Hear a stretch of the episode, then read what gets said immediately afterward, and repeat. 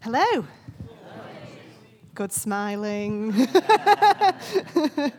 so, yeah, it's really great to be able to speak to you today. And um, I'm going to be talking this morning about my work with Transforming Lives for Good, known as TLG.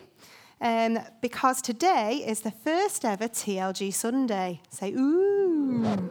So, across the country today, there are 159 talks going on. Wow, it's good, isn't it?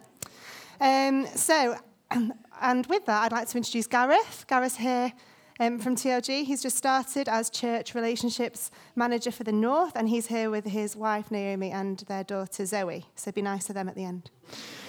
um, yeah, so I think Neil is going to enjoy watching this unfold today as he set me the challenge of talking about. T- well, I asked if I could speak about TLG on TLG Sunday. He said it'd be really good if you fit in with our, our where we're up to on Acts. Then I realised the amount of complicated place names that are in it, and I realised why. He was like, Acts 27, that would be really good for you. So YouTube has been a really good thing this week to try and learn the pronunciations. Um, so yeah, my role at TLG is um, head teacher of TLG Bolton in Farnworth, which is one of our education centres, and this runs alongside in partnership with Farnworth Baptist Church. And it's designed to help children in crisis in their education. So it helps them to make progress where they're at, achieve qualifications along the way, but most importantly, supporting them through the work, um, through, through their social, emotional, and mental health challenges and the things that lie under their behaviour in a nurturing environment. So we're in a privileged position that we have time outside of the mainstream pressures to um, build a relationship with them and to be more like family to them. So, God has given me a heart for educating those who are left behind, the last, the least, and the lost. And I'm a trained primary school teacher, as some of you know. And during the seven years of, that I worked in mainstream, God just broke my heart for the forgotten, the left behind, the misunderstood in our education system in the UK. And this is becoming more and more of a problem, as I'm sure you've seen all over the news. And that's what drew me to work for TLG. I thought education, education and Jesus in one. Can't go wrong. Um, so I'm going to share a couple of incredible stories from some of our 150 plus churches that are, we are currently equipping to make an impact in their communities. But I'm also going to share the amazing ways that you can join with 12,000 Christians passionate to see God move in the lives of children and families who support the work of TLG.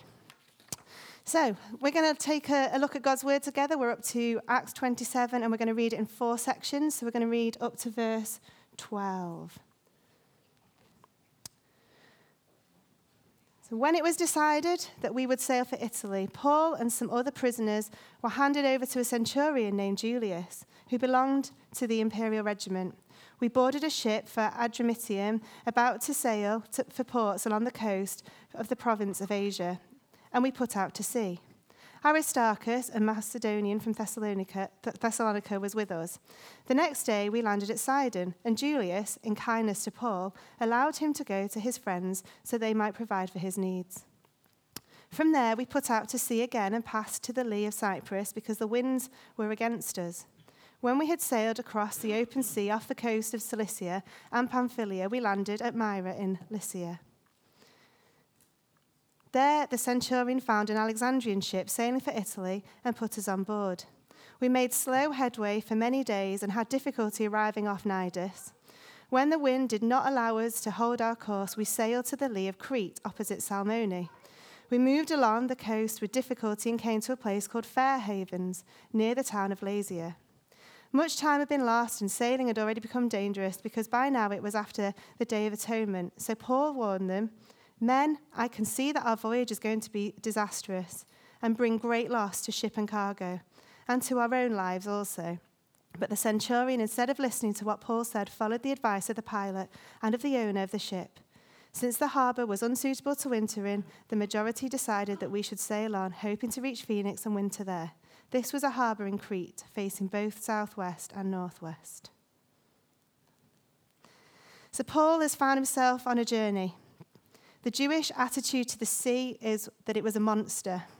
The Jews acknowledged that God had made this sea, but it was still seen as a dark force. But Paul was unusual. He was a seasoned sea traveller. He'd jumped on and off boats. He'd waited at ports for storms to pass. He'd picked up sailors' jargon. He was shipwrecked three times prior to this, so he was under no illusion that this journey might mean disaster. So, can you think of a time in your life when you were lost? Maybe life felt dangerous. Maybe there wasn't a clear way forward. In that time, did you have someone that you could rely on? Someone to champion you, someone to show kindness, just like the centurion Julius showed kindness to Paul. The TLG journey began in a church in inner city Bradford as the local youth team began their Friday night programme. But little did they know that God was on the move and he had bigger plans. When 13 year old Lewis started coming along to the church youth club, his natural response was to punch any new person he met. On the surface, he was angry, he was unsociable, he was full of attitude. And because of this, he'd been excluded from school. He'd been isolated, and he was going through his life journey alone. Underneath all of this, it was Lewis's heart that was confused and hurting. He was struggling to cope with mum's new boyfriend. He didn't feel safe. He had had loads of frustration from growing up in one of the poorest estates in Bradford. And underneath all this behaviour and everything that he was displaying, his heart was struggling. God impressed upon that local youth team, who are now the executive team of TLG, to overlook that unsociable, uh, unsociable behaviour, those anger outbursts, to look underneath at what was going on under the surface. They chose to believe in him, to stand with him, to champion him, whatever life threw at him and whatever mistakes he made. I wonder, can you think of somebody where you think you just see the behaviour and not what's going on underneath? Currently, in our country today, there are thousands of struggling children with issues underneath the surface. Over 200,000 of those children or young people are excluded from school every single year because they can't cope. Nearly 36,000 of those exclusions are given to primary school children, and 7,000 were given to under the age of seven. This is not God's plan for our world, for our children. He called this local church youth team to do something about it. He called them to rise up and equip the local church to be able to stand alongside those struggling children and young people like Lewis. And this is now happening all over the country in local communities, and a movement has started to stir. I'm going to carry on reading from verse 13. When a gentle south wind began to blow, they saw their opportunity, so they weighed anchor and sailed along the shore of Crete. Before very long, a wind of hurricane force called the Northeaster swept down from the, from the island. The ship was caught by the storm and could not head into the wind, so we gave way to it and were driven along. As we passed to the lee of a small island called Cauda, we were hardly able to make the lifeboat secure, so the men hoisted it aboard. Then they passed ropes under the ship itself to hold it together. Because they were afraid they would run aground on the sandbars of Syrtis, they lowered the sea anchor and let the ship be driven along. We took such a violent battering from the storm that the next day they began to throw the cargo overboard. On the third day, they went through the ship's tackle. They threw the ship's tackle overboard with their own hands. When neither sun nor stars appeared for many days and the storm continued raging, we finally gave up all hope of being saved. After they had gone a long time without food, Paul stood up before the men. Men, you should have taken my advice not to sail from Crete. Then you would have spared yourself this damage and loss. But now I urge you to keep up your courage, because not one of you will be lost. Only the ship will be destroyed. Last night, an angel of God of the God whom I belong to and whom I serve stood beside me and said, Do not be afraid, Paul.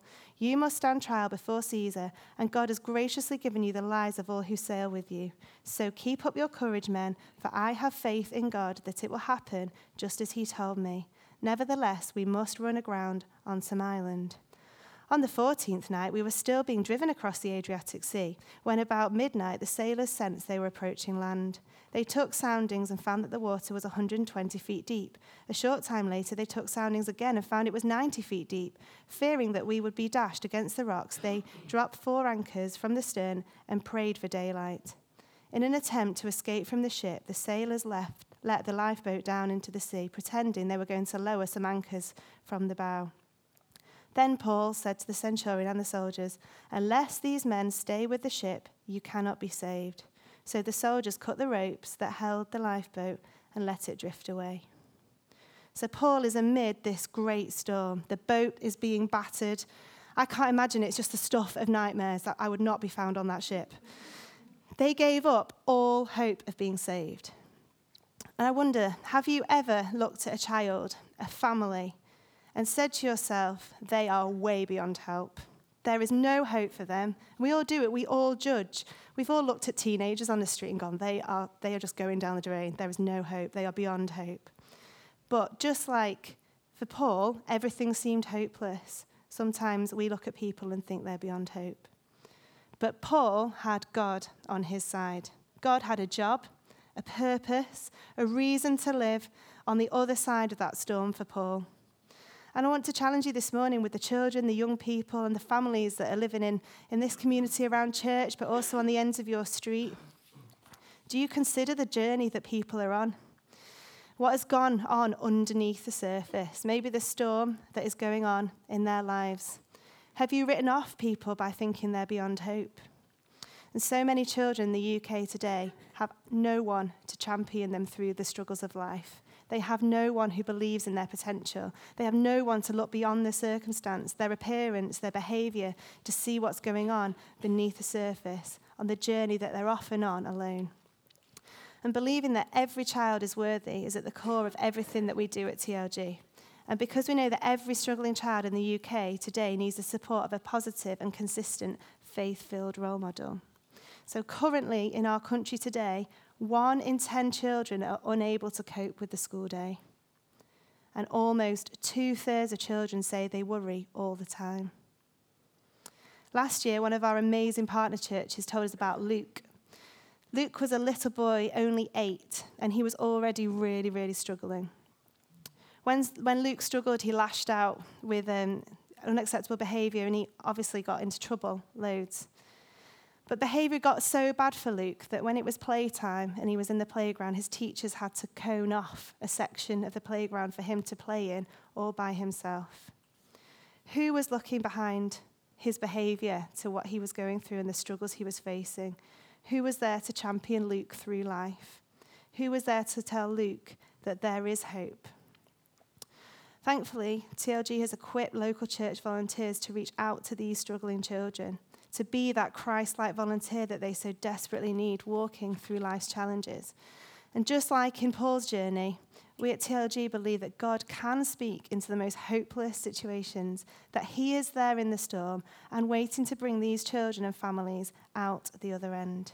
We believe that the local church can and should instill that message within them, and we're waiting to give the tools to do so.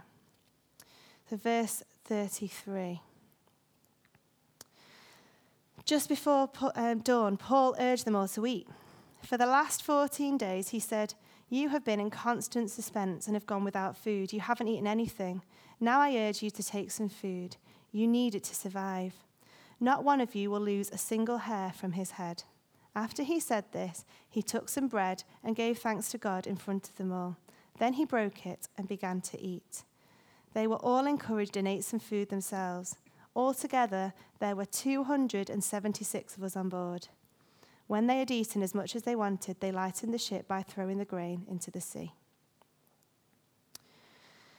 You might not believe right now, but as I'm speaking here this morning, there are 1.5 million children living in poverty who are eligible for free school meals.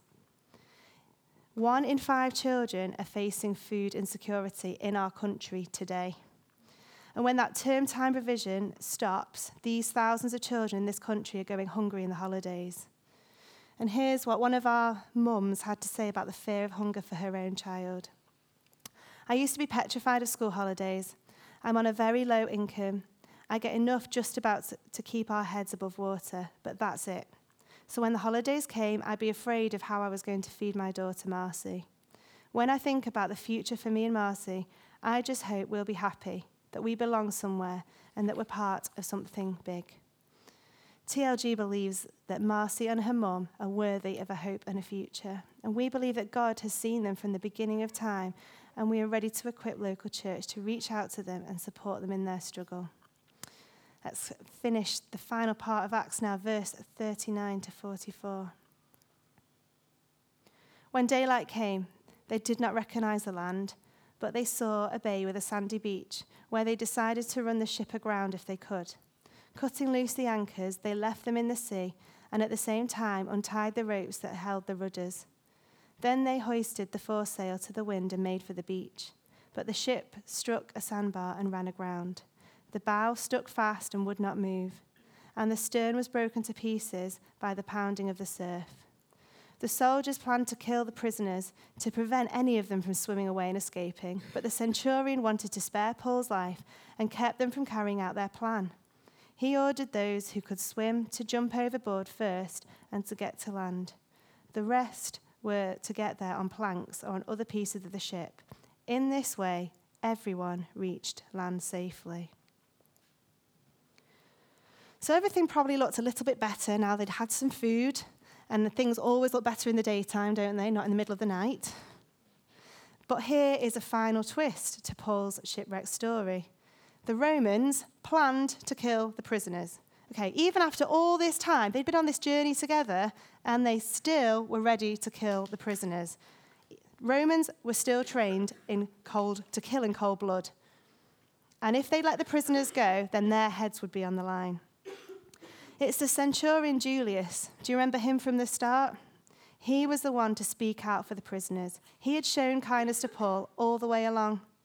He is the one who recognizes that he had one of the most unusual prisoners he'd ever come across who'd say, who saved the day. Can you hear the scriptural echo of another story that plays out like this? Through the waters to safety is a story of Noah, the Exodus, John the Baptist, Jesus, Paul, and even our stories. My heart is for anyone that doesn't know Jesus to also find that this can be their story. God's heart is that no one is lost, that everyone makes it through the waters, the storms of life to be saved. And everything TLG does to equip local church is to bring a hope and a future to the lives of struggling children and families across the country. So, our education centres are designed to put local church at the centre of the lives of teenagers who are struggling underneath the surface, to, who need someone to believe in them, who have been excluded. And through the local church, we are saying, We believe in you. You are called to be more than this. You are loved. Today, we have 13 of these centres running in churches around the country, supporting 150 teenagers at Crisis Point, one of which is the centre I'm at in Farnworth. In 2010, we created Early Intervention, which was designed to put a church volunteer alongside a struggling child for just one hour a week in a local primary school. And today, there are over 90 churches running this programme from Cornwall to Inverness, serving and supporting over 300 children each year. And this year, we've added Make Lunch to our programmes. You might have heard of Make Lunch before. Um, created to equip churches to feed the one in five children facing food insecurity in this country, which is one of the highest in Europe. This year, through our amazing partner churches, we've hosted 151 lunch clubs serving over 2,000 meals to hungry children.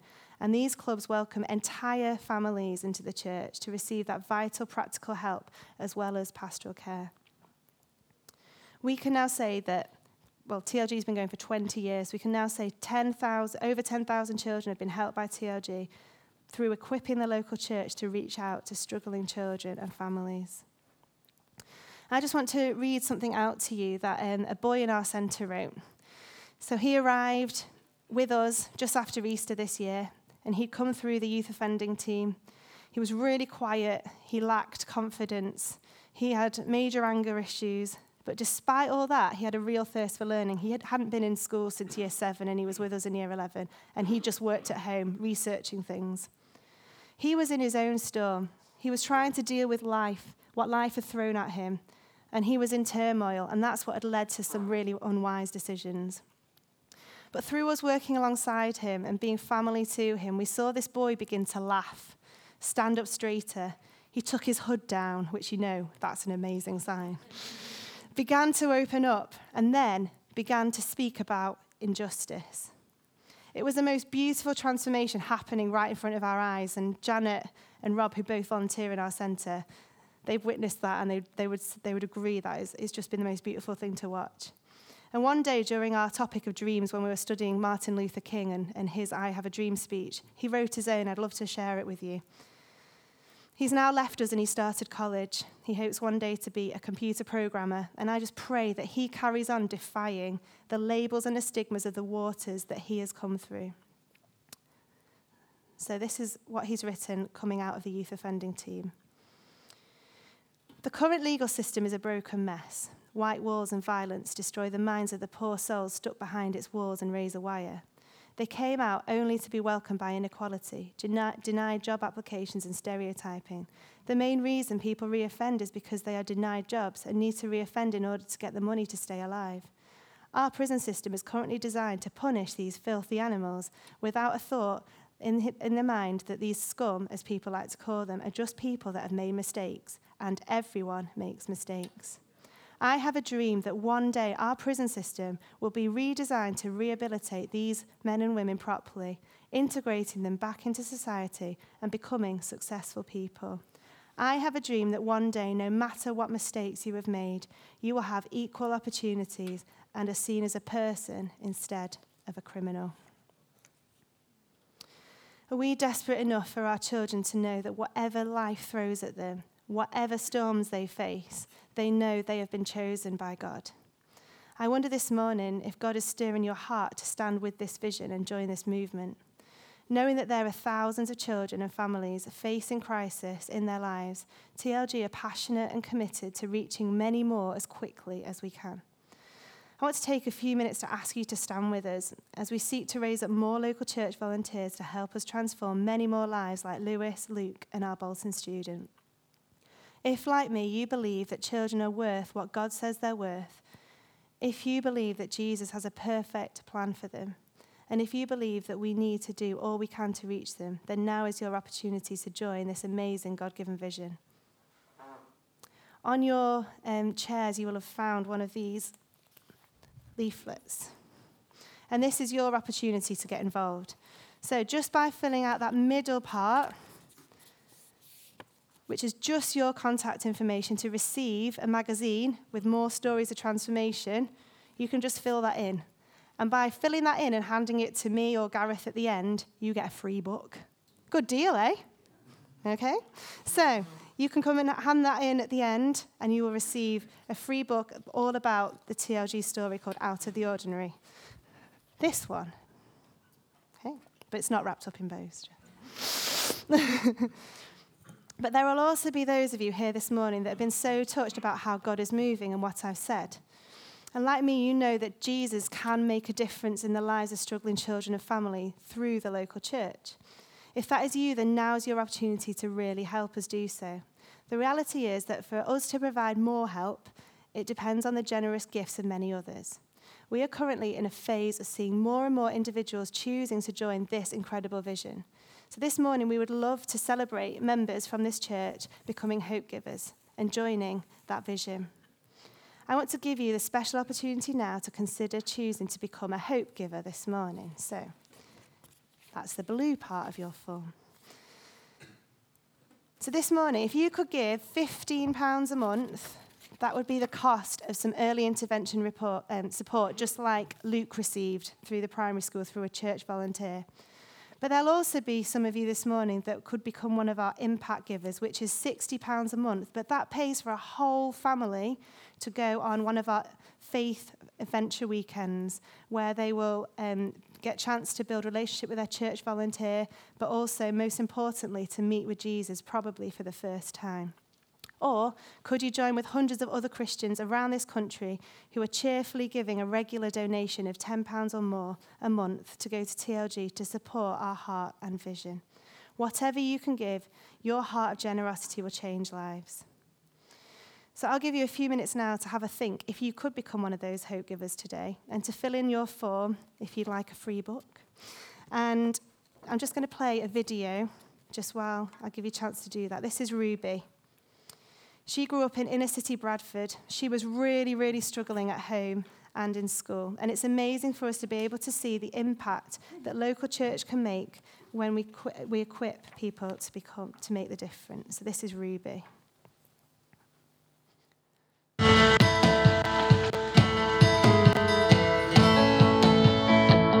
Father coaching tough times because like I was actually being bullied at school.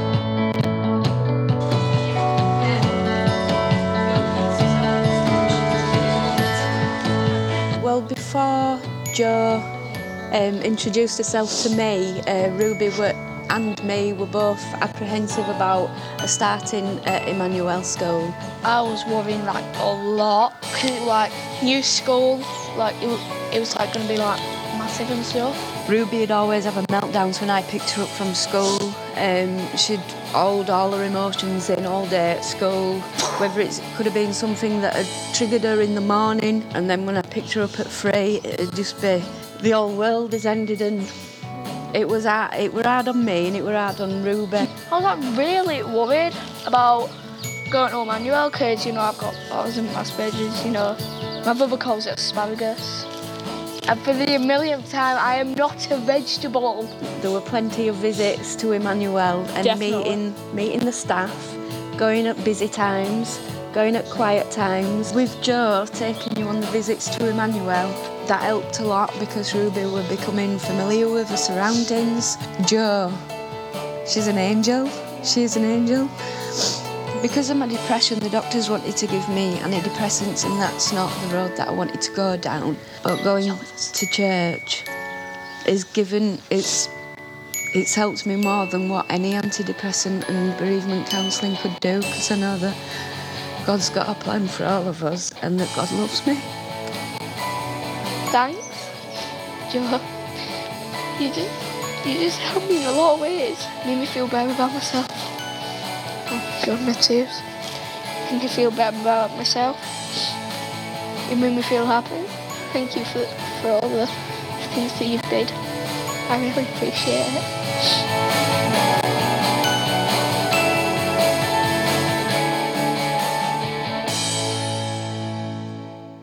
Still can't watch that without crying. yeah, so on behalf of everyone at TLG and all the children, the young people, and the families that we work with, I want to say a, thank, a huge thank you for all your generosity this morning, for making time to hear more about what God is doing through TLG and the local church. So if you have forms to hand in, then Gareth and I will be out there during tea and coffee. Or if you want to ask more questions, you want to come and chat and find out anything else, then we'll be there to talk to you. But thank you very much.